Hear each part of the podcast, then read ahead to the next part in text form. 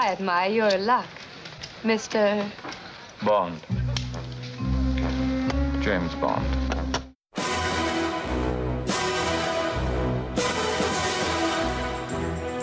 This never happened to the other fella.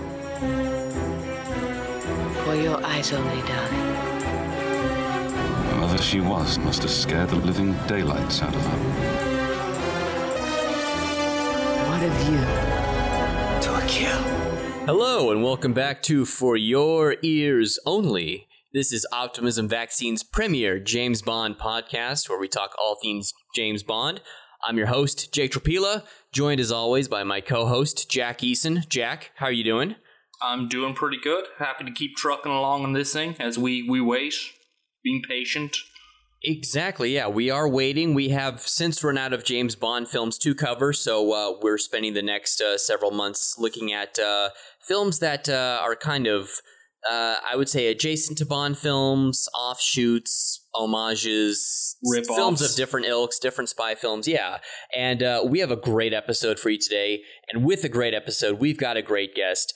Uh, he's returning to the show. You may remember him from Moonraker and The Living Daylights. And I believe he did uh, For Your Height Only. That's Please right. welcome back Steve Cuff. Hello, Steve, hello. How you doing?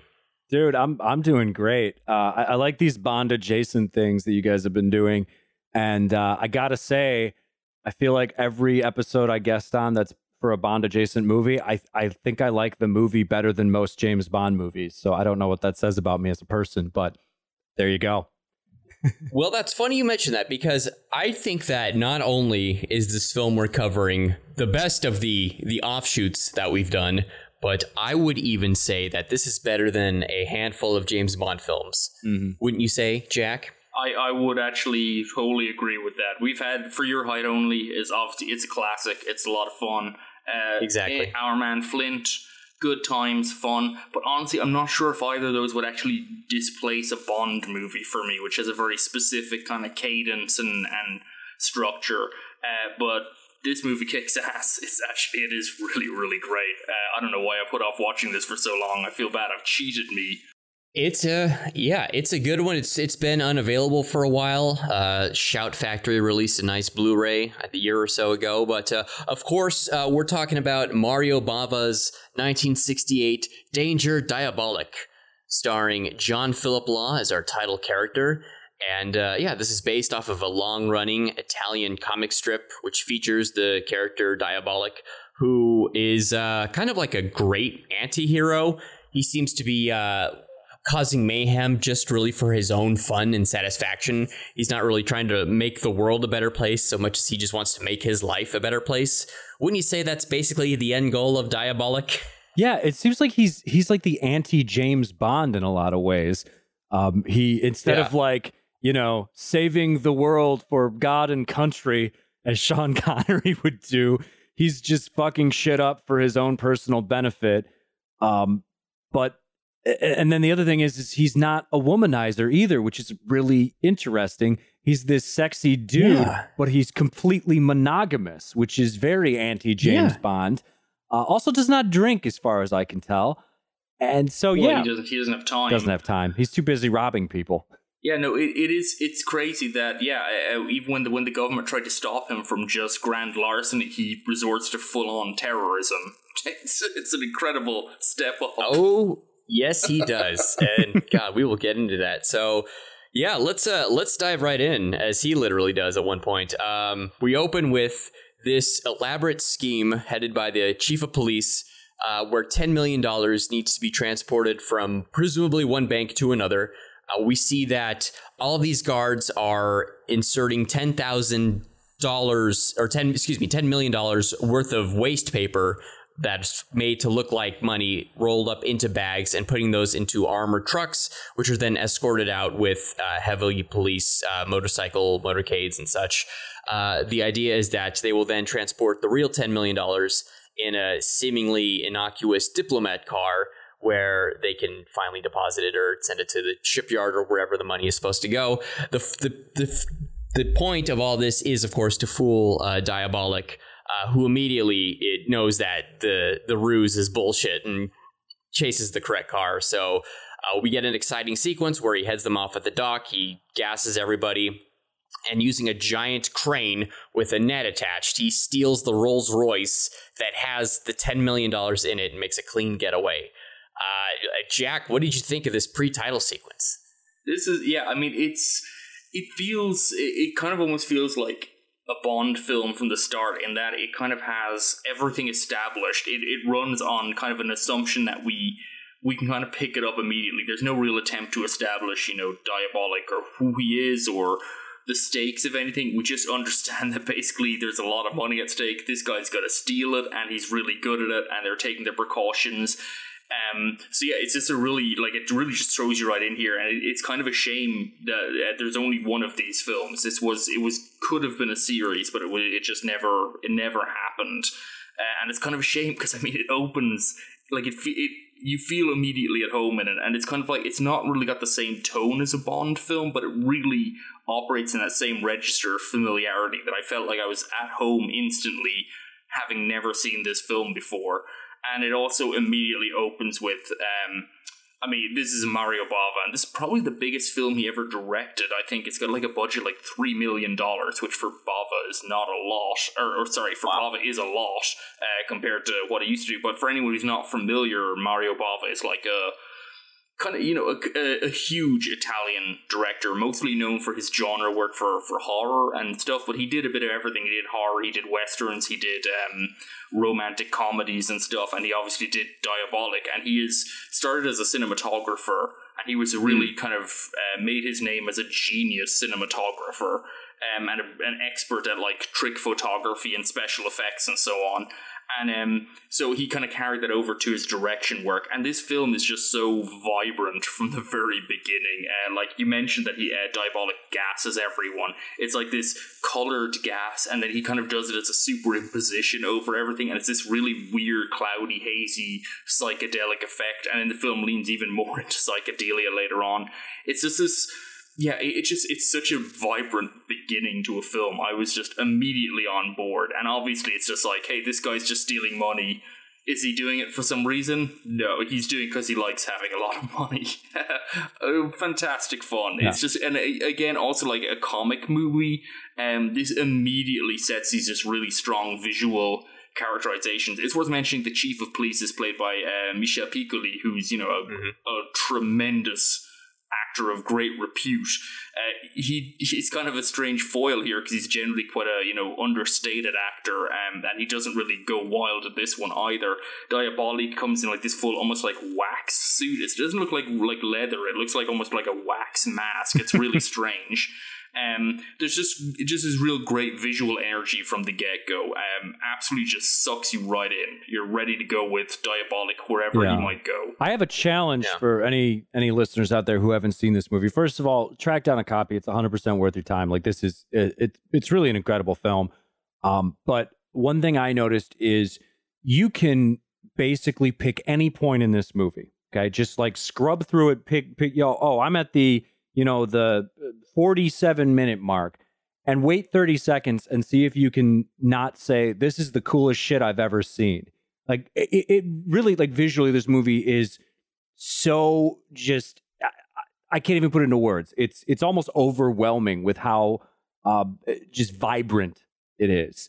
Uh, which isn't something I would normally associate with, like, oh, it's a comic adaptation of a spy movie especially nowadays, right? Like imagine a Marvel movie yeah. with this kind of color palette and, and visual ingenuity.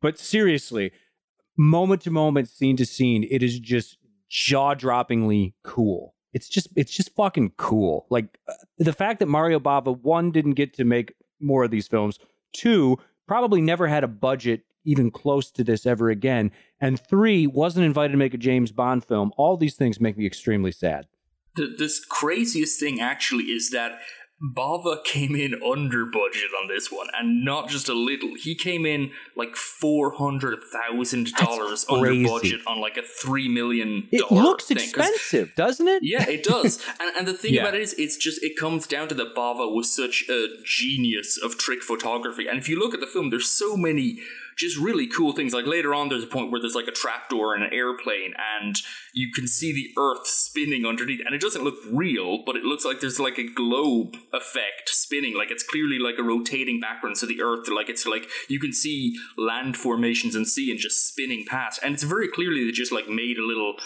mm, you know image of that and just spun it around underneath the floor but it looks absolutely cool it's just this really tremendously engaging visually appealing effect probably cost like 20 bucks to make once you have the guys on set to do it and that was just bava through and through just pragmatic clever ways of doing things. So this movie looks incredible. Like you say, I mean, this movie was made for literally a hundred times less money than a, a modern Marvel movie, and yet it's eye popping and engaging and fun Mm. at every turn.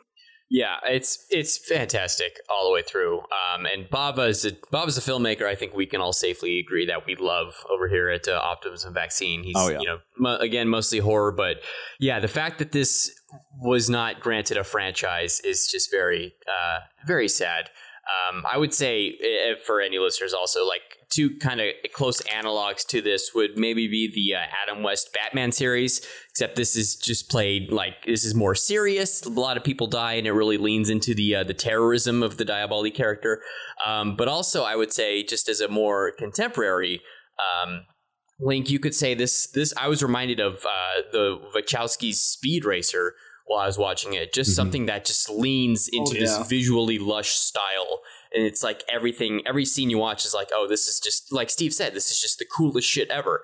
It really leans on that. And that's what makes it so great and so fun. Um, yeah, so we, we get Diabolik. He drops the 10 million. He throws the money into a boat. The police try to shoot at him. He's off. He's like on the top of this crane on top of a car, and he dives into the water. And we hear this.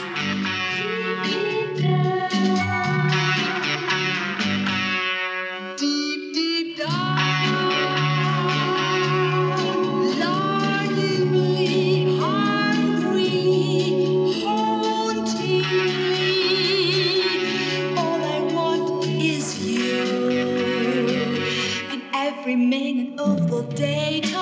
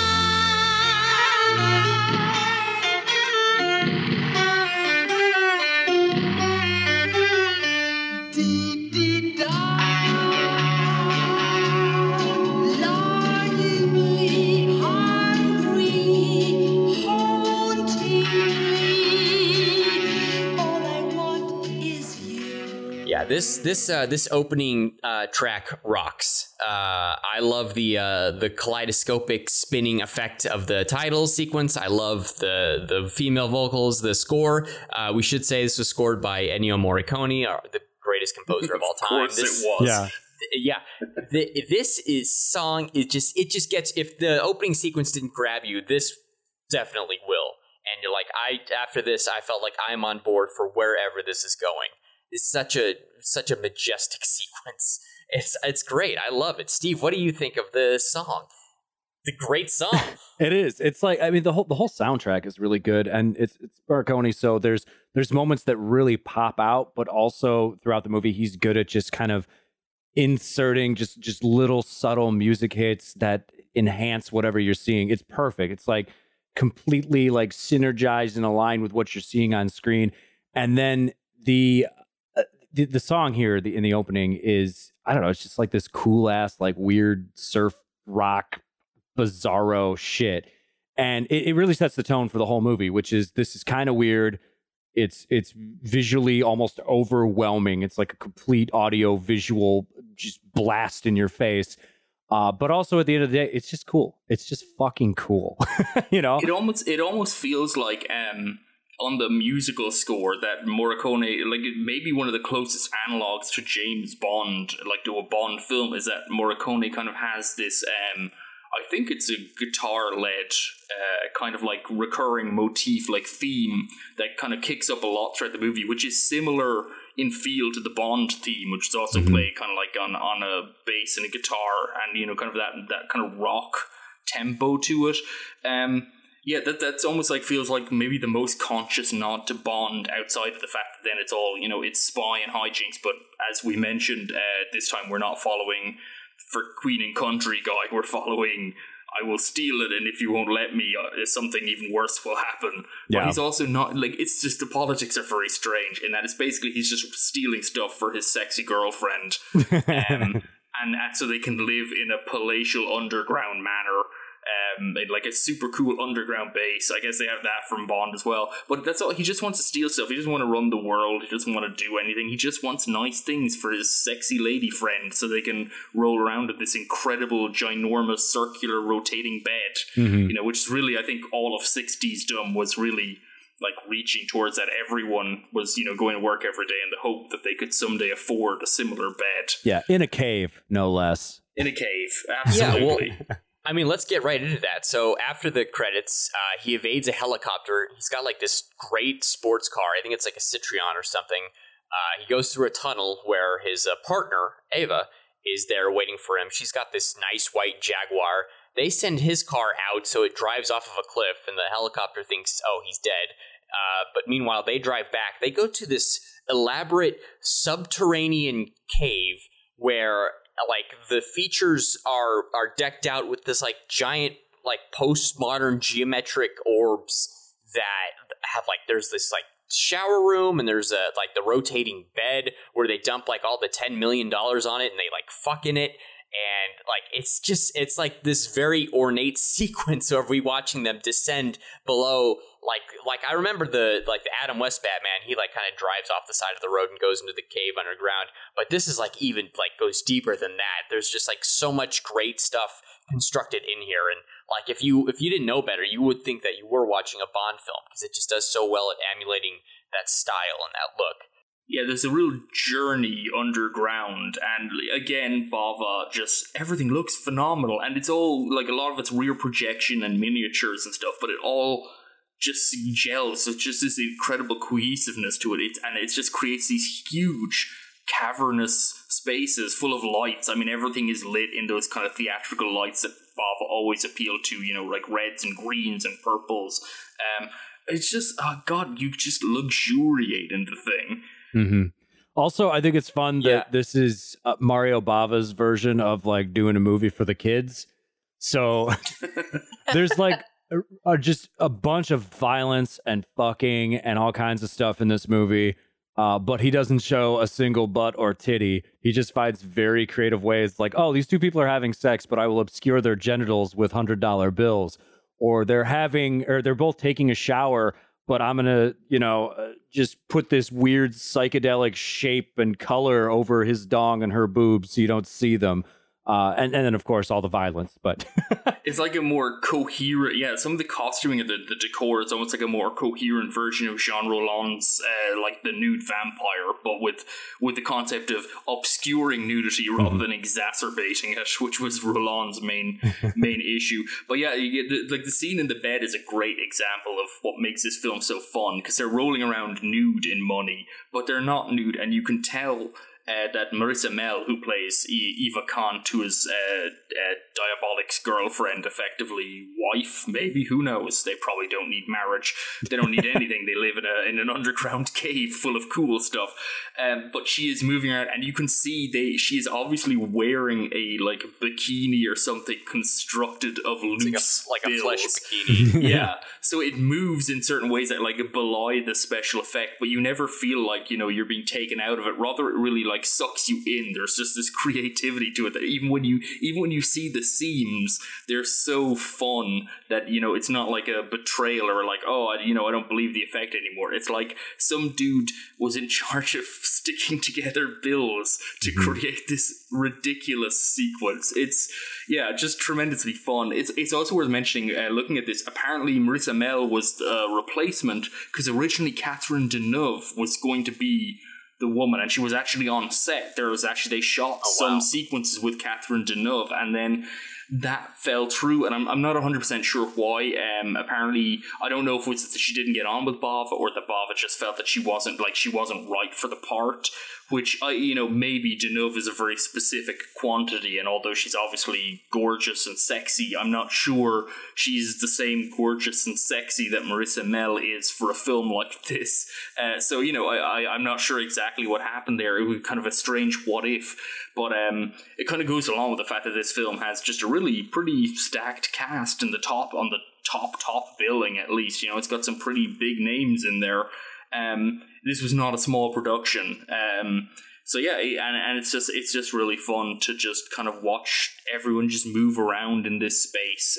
Um, I couldn't help but wonder maybe a little bit, you know, what what would Catherine Deneuve look like in this movie? But you know, whatever. She she would go on to do other things. Uh, I was just thinking as well. Actually, Steve, you were talking about you know Bava's attempt at like a kids movie. It's it is funny because like three years from now he would make Bay of Blood, which is like to me like invented the slasher movie and was like met with absolute derision and outrage because being in a way kind of maybe one of the earliest proto slasher films like literally it is just a, a parade of violence it's just a bunch of people show up and are all horrifically murdered which is what slasher movies are but it was before people were used to that being a structure for a movie and you know so yeah this this was him like being very this is very family friendly happy fun Bava compared to some of the stuff he would do later on just to get his rocks off, I guess.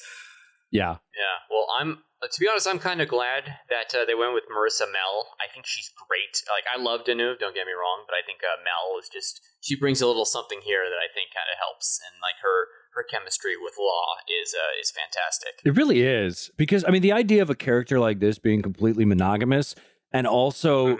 she's just uh, the the type of character she is too.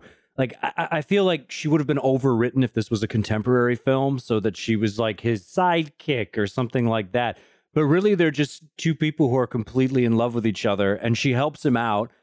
But yeah, Yeah. she's just like, no, I, I I respect the hustle. But then she also like Yeah. has this kind of maternal element to her too. Where she tries to take care of him. She's like, "Oh, you've been working too hard. I gave you a sleeping pill." so, oh, how thoughtful. right. That's great. That's so nice. you've been too busy out breaking the system. It it is true that yeah, um, it almost her her capabilities are almost under discussed. They're kind of like kept at the forefront. Like Diabolik does all the big, mad, crazy action stuff, but she always shows up places. Like she clearly.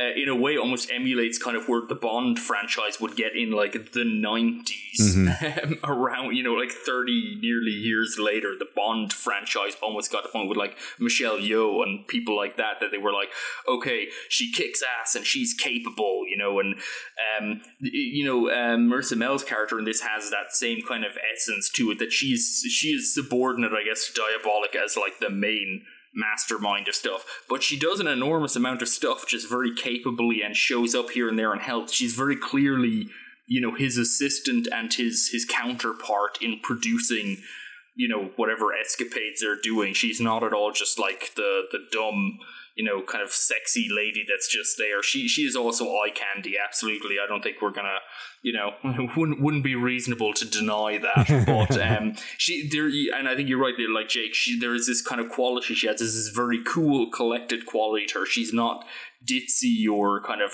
you know. Uh, thrown to the side, she has a strange kind of a gravitas in the film, uh, both from the performance and also from the elements the film brings in. That's actually pretty cool. Um, it's it's a pretty interesting kind of a dynamic within the film. On top of the the fact that it's pretty much him and her like a, a not quite a more foo, but this is sort of like they're just they're they're in it against the world. Two against the world. That's ex- exactly what I was just thinking. Uh, absolutely. Um, yeah. So uh, back to the the police. Um, they decide that uh, in order to fight, they decide they're going to fight fire with fire by basically teaming up with a gangster played by Adolfo Celi, who you may know. Uh, not only is he in Thunderball as Largo, but he's also in uh, OK Connery. He was I don't even remember his name in that, but he's the villain there. Nothing Um, matters in that movie. Nothing matters. No, it's almost like it didn't happen. But yeah, so he plays Valmont. He's a gangster. He usually has his operations up in a plane where he likes to uh, dispose of people through a trap door. But uh, basically, they're going to work together to ensnare Diabolik. And there's this plan involving this uh, necklace that has like seven uh, or eleven emeralds hanging from it, uh, and that's what A uh, Ava wants, and B Diabolik is going to steal it for her and they're going to essentially use that as a trap to ensnare Diabolik. But luckily, once he breaks into the ca- castle, like through this elaborate, like he got, he has like a, like he has different colored skin tight suits for like whenever the situation calls for it. Like Every he's usually in a black one. Mhm. Yeah, but if he needs to scale a white chimney wall, he's got a white suit on. It's great. Yeah, it's important. You know, he can't he can't wear the white one after Labor Day, so he's got to have some versatility in his wardrobe. Yeah.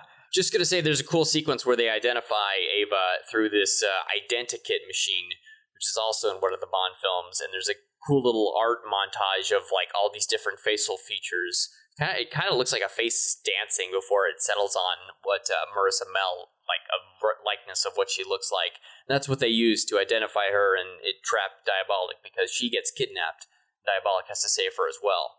Yeah, it's it's, and I think there's a couple of like good references there. I think I thought Twiggy in there among like it's it like flashes a bunch of different women, and clearly at a certain point, a few of them are like famous women, like cartoon caricatures thereof. Um, but yeah, it's really funny because the, the, the whole movie, and I, I guess it cuts to the deeper element of this film or the like thematic element of this film. So this film came out in 1968, which was uh, a very politically tumultuous time in Europe and America and Africa, thanks to Europe and America. um, so, it, um, you know, in '69 saw, or was '68 saw like widespread riots and activism and so on. Um, and this film has that sensibility to it, despite being a very kind of like popcorn fun film. It has a, a kind of a barb to it, and it's kind of interesting to look at this because this this movie is. Um, like you mentioned, Jake, the next setup is essentially they have this emerald emerald necklace, and they want to. Uh, everything the police do is because they want to catch Diabolik, and they're willing to team up with another gangster, a terrible guy. You know, uh, Valmont is known as like he's just a real cruel, terrible son of a bitch, and they're willing to team up with him to help catch Diabolik. And the whole film is really just the police dangling things out in the open to try and lure Diabolik so they can stop him and Diabolik obviously always uh, gets, you know, he always wins. But there's there's this strange kind of a bitterness, I think, in this film about the kind of like the role of governments, um, like all of the government officials, and really even um, the inspector, the police officer who's chasing him. They're all kind of subjects of ridicule. They're stuffed suits. They're, I mean, the minister of finance played by Terry Thomas. Uh, who is always to me? I think he's a fantastic comic actor, but you, you don't cast Terry Thomas if you want the person in the movie to be respected. that's not that's not what that casting decision is for. Um, everything political in the film or government driven in the film is seems to be very kind of decadent and kind of like stupid. You know, they're, they're all of it is basically to tease Diabolik so they can stop him. And there's almost this feeling of like, you know, you root for Diabolik because they're so the government action seems so pointless and frivolous, and they're not, you know, they're not in the aid of people, uh, the citizens. Um, to Frank, I mean, granted, the citizens don't really enter into this, but there's uh, there's a real kind of a folk hero element to this. Even if Diabolik doesn't kick the the goods back down to the people, he kind of like he messes up the government who are not very honorable or, or useful in themselves. So that yeah, there, there's kind of this um, interesting kind of venom, I think, throughout the film uh, to political institutions, which we'll get to later. They really they really go hard on them later on. But really from the, like the outset it's kind of like rich people at a party wearing a fancy emerald necklace and like the whole decadent party and everything is really just happening to try and lure out this one guy so they can stop him. And it's kind of like is what's the point of this? Like uh, i guess begging the question um you know did the government cre- like in a sense did they create the crime or did the crime you know like are they acting against the crime or did they create it you know? Like if you want to get like and start thinking about this movie like there, there certainly i think is this sense that the the government the government's actions are kind of stupid and pointless and self-defeating and sure enough they are defeated all the time Well, we uh, skipped over. Um, so the as also as an element of fighting the crime, uh, Terry Thomas holds a press conference where he says that uh, they're going to reinstate the death penalty in the hopes to discourage Diabolik, and that if he was caught, he would be executed for his crimes. But uh, Diabolik and Eva are at the press conference, and uh, they both take each take an anti-exhilaration gas pill so that they can then spread exhilaration gas over the people attending the press conference and just turn it into a laugh riot. He ba- basically he just gets laughed right off the stage and that's right yes the I- entire I press conference love just the deep like the de- the like the detail that's like typed onto the pills or like the pill bottle. It says anti-exhilaration gas pills, which they pop in right after showing the it's- that's straight out of like the the the Adam West Batman tradition. Like that's Oh, for straight up sure. shark Oh, yeah. repellent. Uh, yeah same everything's like labeled. Yeah. Oh my god. Yeah, so God, that's great stuff. Um, yeah, so Eva's kidnapped, uh, and they tell Diabolik to get her back. Basically, he needs to return the ten million he stole and the net- necklace that he also stole. Uh, he boards uh, Valmont's plane, and he gives Valmont the money.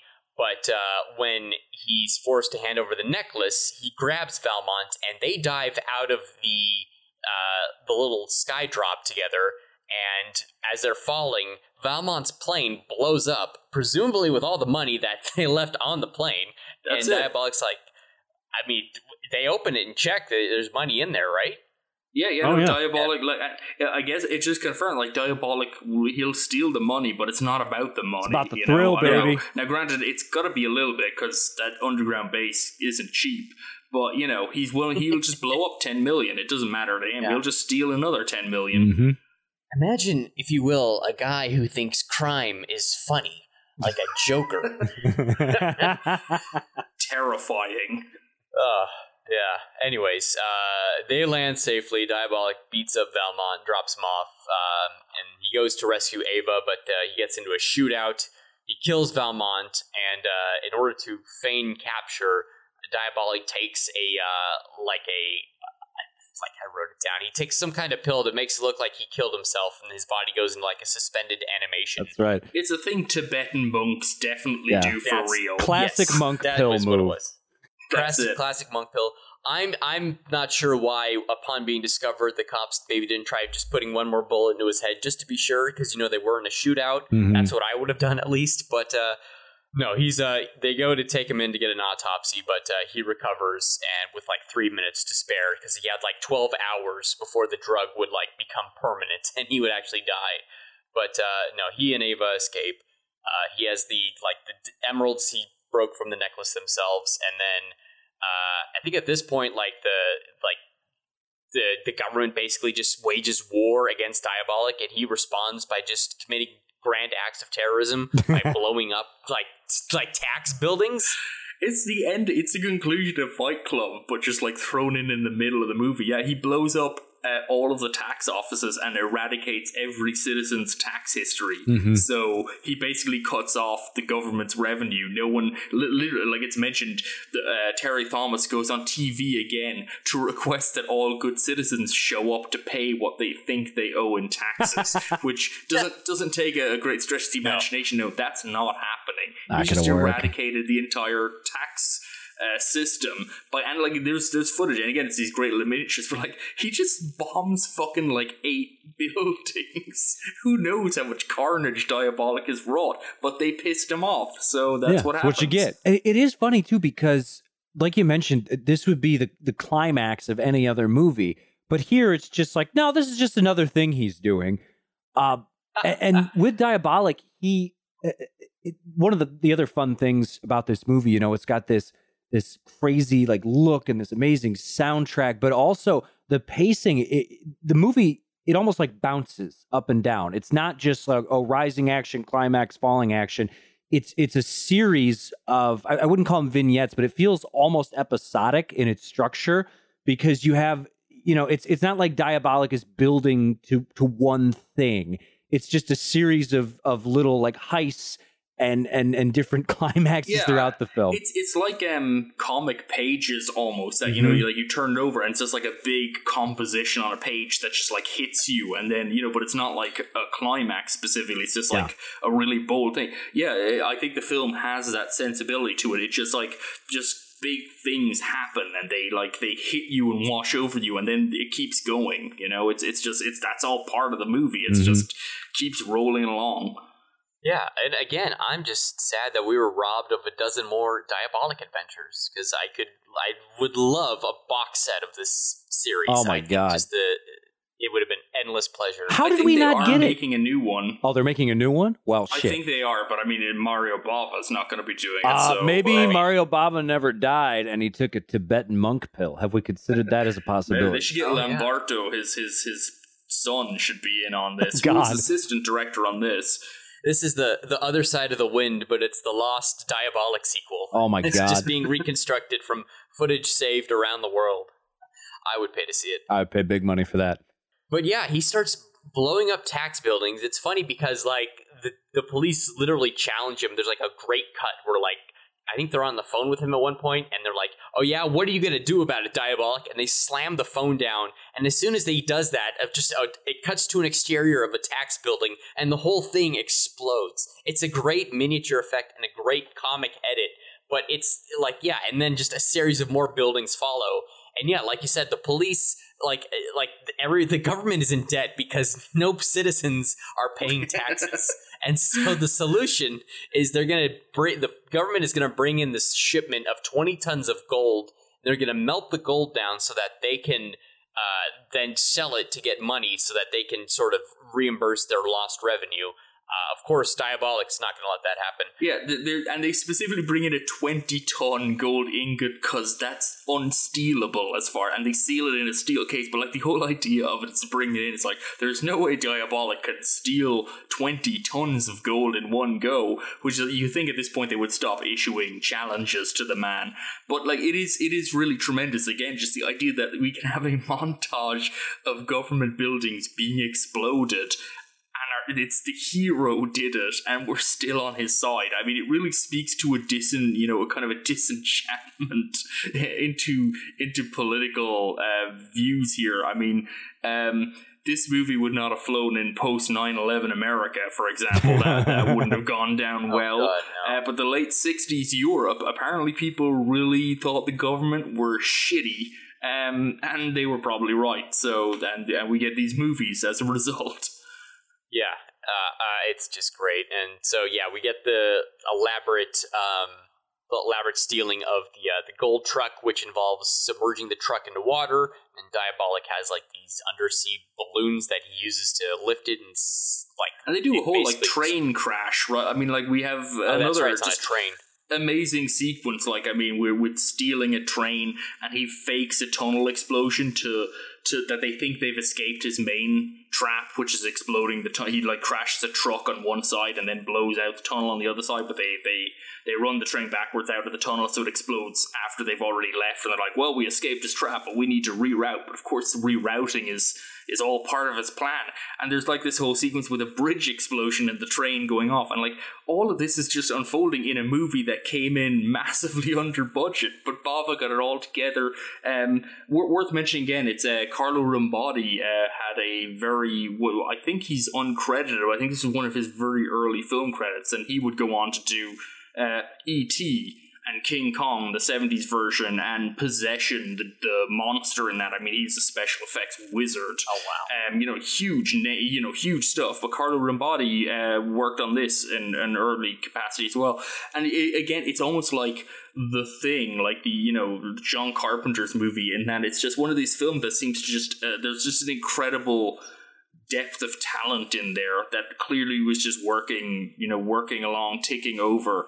Um, so this movie just gives you just an incredible bang for your buck. And again, it's like everything looks fake. I mean, it's not like you're going to be like, oh, that they must have really crashed a train. It doesn't look like a real train crashing, but it looks like a really cool effect of a small train crashing, which to me is better. You know, or um, you know, is is certainly an appreciable quality as well um, yeah, it, it's it, there's just so much in it, and like Steve says, it just bounces along. It's like it just goes from blowing up financial buildings to a giant gold ingot, and you're like, what the hell are they going to do with this? And then there's a truck crash, and there's a tunnel explosion, and there's a train crash, and it's just like, holy shit, this thing is just just throwing stuff at you. It's just amazing. Yeah, it, it really is, and this is the kind of thing where. Uh, on a lot of other films, I think this would annoy me, this kind of pacing. But the way Bava does it, it's just so masterfully done, and it's genuinely surprising. You really don't know where this movie yes, is heading, yeah. but because it's it's so charming and visually arresting, it's just like you you're just along for the ride. You're just just happy to be there. You know who who the fuck cares where you end up? You're just happy to be here. yeah, there. I think I think that's that's amazing. It is Yeah. it is actually exciting, which means you're right. I think in a lot of other films that have just too much stuff going on, it gets tiresome and you become desensitized to it. But every element of this is so creatively uh, realized that uh, yeah, it's continually fun. Like you want to go with them, so you don't mind the fact that there's this just. Uh, almost chaotic sense of just like uh, of stuff. There's so much happening in this movie. There's just throwaway stuff in this that would be like the main event in another movie. Yeah, and, and and vice versa. Like, yeah, it's it's yeah, it's just so much fun, and yeah.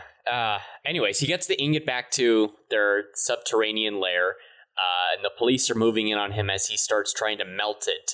Uh, and then this causes uh, a sh- like a the police corner diabolik, and that's just as like the giant ingot like erupts, like he's trying to melt it to get out of its container, and like all of this gold liquid splashes onto diabolik, and he's like seemingly like frozen in place in like a golden statue, and like because he's he's wearing this suit that he says like he would be able to swim through the sun in it. It's like so heat resistant.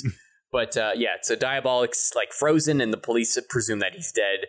And uh, Eva like pays her final respects, but we see that oh, he's not dead after all, and he lets out like his great maniacal laugh. Um, They again, cue it like, up. We could have Yeah. had another one.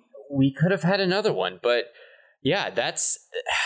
I'm like I'm so glad we did this for uh, this series because it's again it's great it's great to a just kind of see like what's supposedly a Bond villain's side of things except you know villains have a lot of fun and Diabolik is no exception and and Bava just brings such a great amount of style to this and it's really just such a, a visual treat to watch and and like Steve said everything is just it's just so cool and wonderful how it's all kind of stitched together.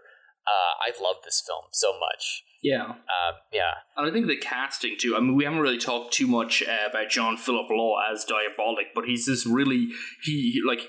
There's a lot of face acting that has to be brought to him, and uh, and almost like a, he doesn't really. He, in a lot of the film, he's in diabolik costume, which is like this, uh, like I say, almost like it looks like a wax ski mask kind of thing. So it's just his eyes and his eyebrows, um, but he just has this intensity to him, and it just really um, it's something that's just very difficult that he is very visually arresting and interesting but he doesn't have there's not a lot he can do he's more you know a very physical presence on screen He's huge too. He's like literally six foot five.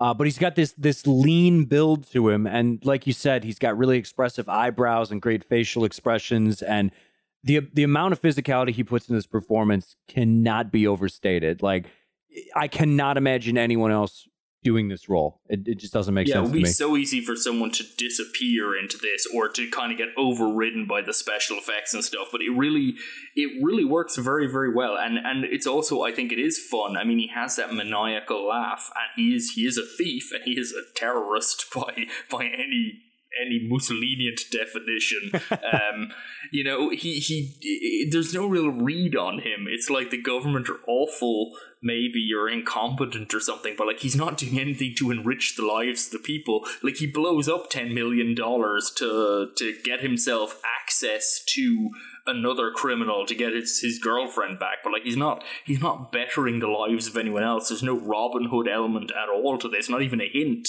of such a thing. You know, he's he's completely out for himself.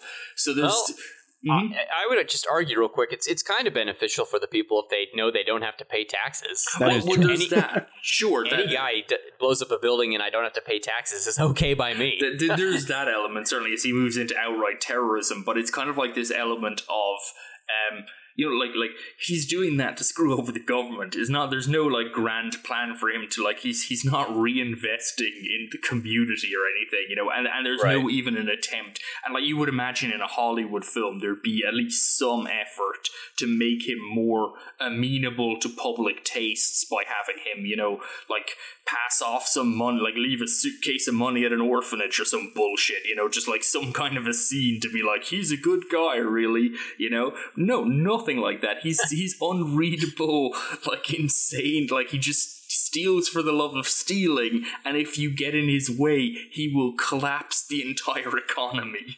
That's you know it's crazy. I And wish I could flex on eat- people like that, you know? Just yeah. Yeah. it's ma- and just because he wants to fuck his girlfriend that's pretty much it.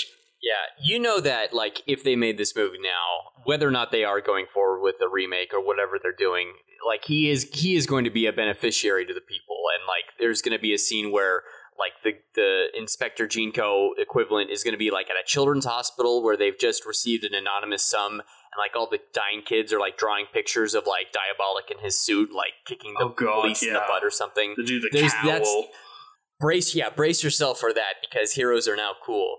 But yeah as far as like just a complete anarchist goes like this is as good as it gets. This is this is just such a total blast. And like everything just comes together. Like the the the lensing the, the Morricone's score which like just kind of reinvents that opening theme through different like moods and tones. It's it's just such a it's such a just a stunning achievement. And like I'll say it again. I'm so sad we were deprived of more diabolik adventures that were, that were of this caliber. Well, Jake, I do Yeah, have some good great. news. I, I- can't I can't say that they're that this is going to be of this caliber because I can guarantee you it won't be. Um, but the Oh, the boy. diabolik reboot sequel, whatever it is, adaptation is it is definitely coming out. It was completed last year and was supposed to be a Christmas release in Italy, uh, but because of the COVID nineteen pandemic, it has been postponed to the 16th of December in 2021. So we are like six months away, less than six months away. And it's directed by, I don't remember because I closed the tab, like the Pramanthi brothers or the Manicotti brothers or It's like it's the Manetti that's brothers. Food. Um, but two Italian brother direct Manetti brothers. Yeah, there you go. There you go. So uh, I, I'm, I'm not familiar with their work. Uh, I know they're not Mario Bava, as far as I can tell, but uh, it's it's happening. You are. We're gonna get something. It's going to be interesting. Yeah. I think it's it's worth mentioning. I, I do believe in looking over this that to be fair, um, this movie didn't do so well at the box office because audiences are trash and they don't know when they're given something great. Um, I don't know the marketing for this. This was actually produced as a sister production to Barbarella, which was which has I think garnered much more of a they're both cult films, but Barbarella, I think, has cultivated more of an impact, I guess, Mhm. long term. I feel like more people have at least heard of Barbarella.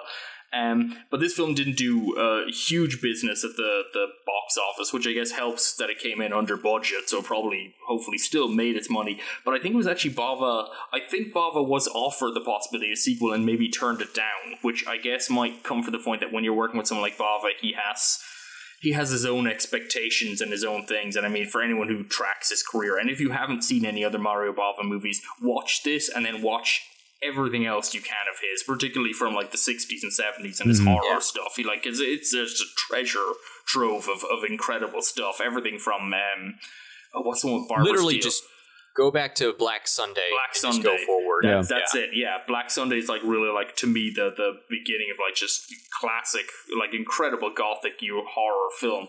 Um, but you know, I, I guess Bava was restless. Like I mentioned earlier, like three years from now, he would make a Bay of Blood, and I, to my mind, I think honestly, invent the slasher movie. I know other people might credit to other films like Black Christmas and stuff, but like Bay of Blood is earlier and really has so much the DNA in a slash of a slasher movie.